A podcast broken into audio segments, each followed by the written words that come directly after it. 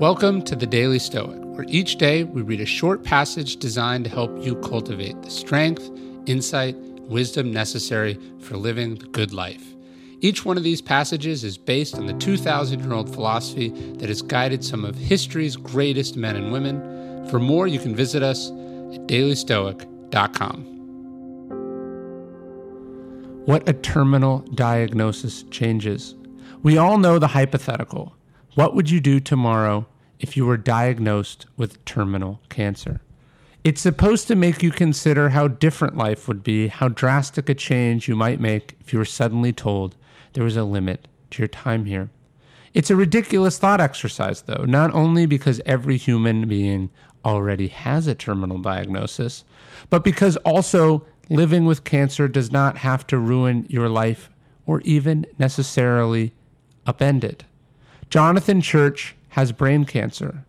He wrote about it in an incredibly powerful article on Quillette about how his study of Stoicism had long prepared him to cope with his mortality, be it from brain cancer or anything else. In a follow up interview with Jonathan for Daily Stoic, we wondered if there were any specific practices or daily exercises that helped Jonathan continue to live a happy and productive life and not succumb to anxiety and depression. He said, No lessons, practices, or rituals, no magic trick, no device to be employed in a duel to the death with death itself. Just continuing to read, think, write, and put things in perspective. I long ago acquiesced to the inevitability of death, he said. I have been thinking about mortality for a long time, not out of morbid interest, but as an outgrowth of philosophical curiosity. That said, I would be remiss not to acknowledge that there is no preparation for the moment when the grip of death is upon you. It will be terrible, no avoiding that. But it's beyond my control. Best to focus only on optimizing the time I have rather than wasting it worrying about how to avoid the inevitable or how to assuage the terror the moment when it's upon you.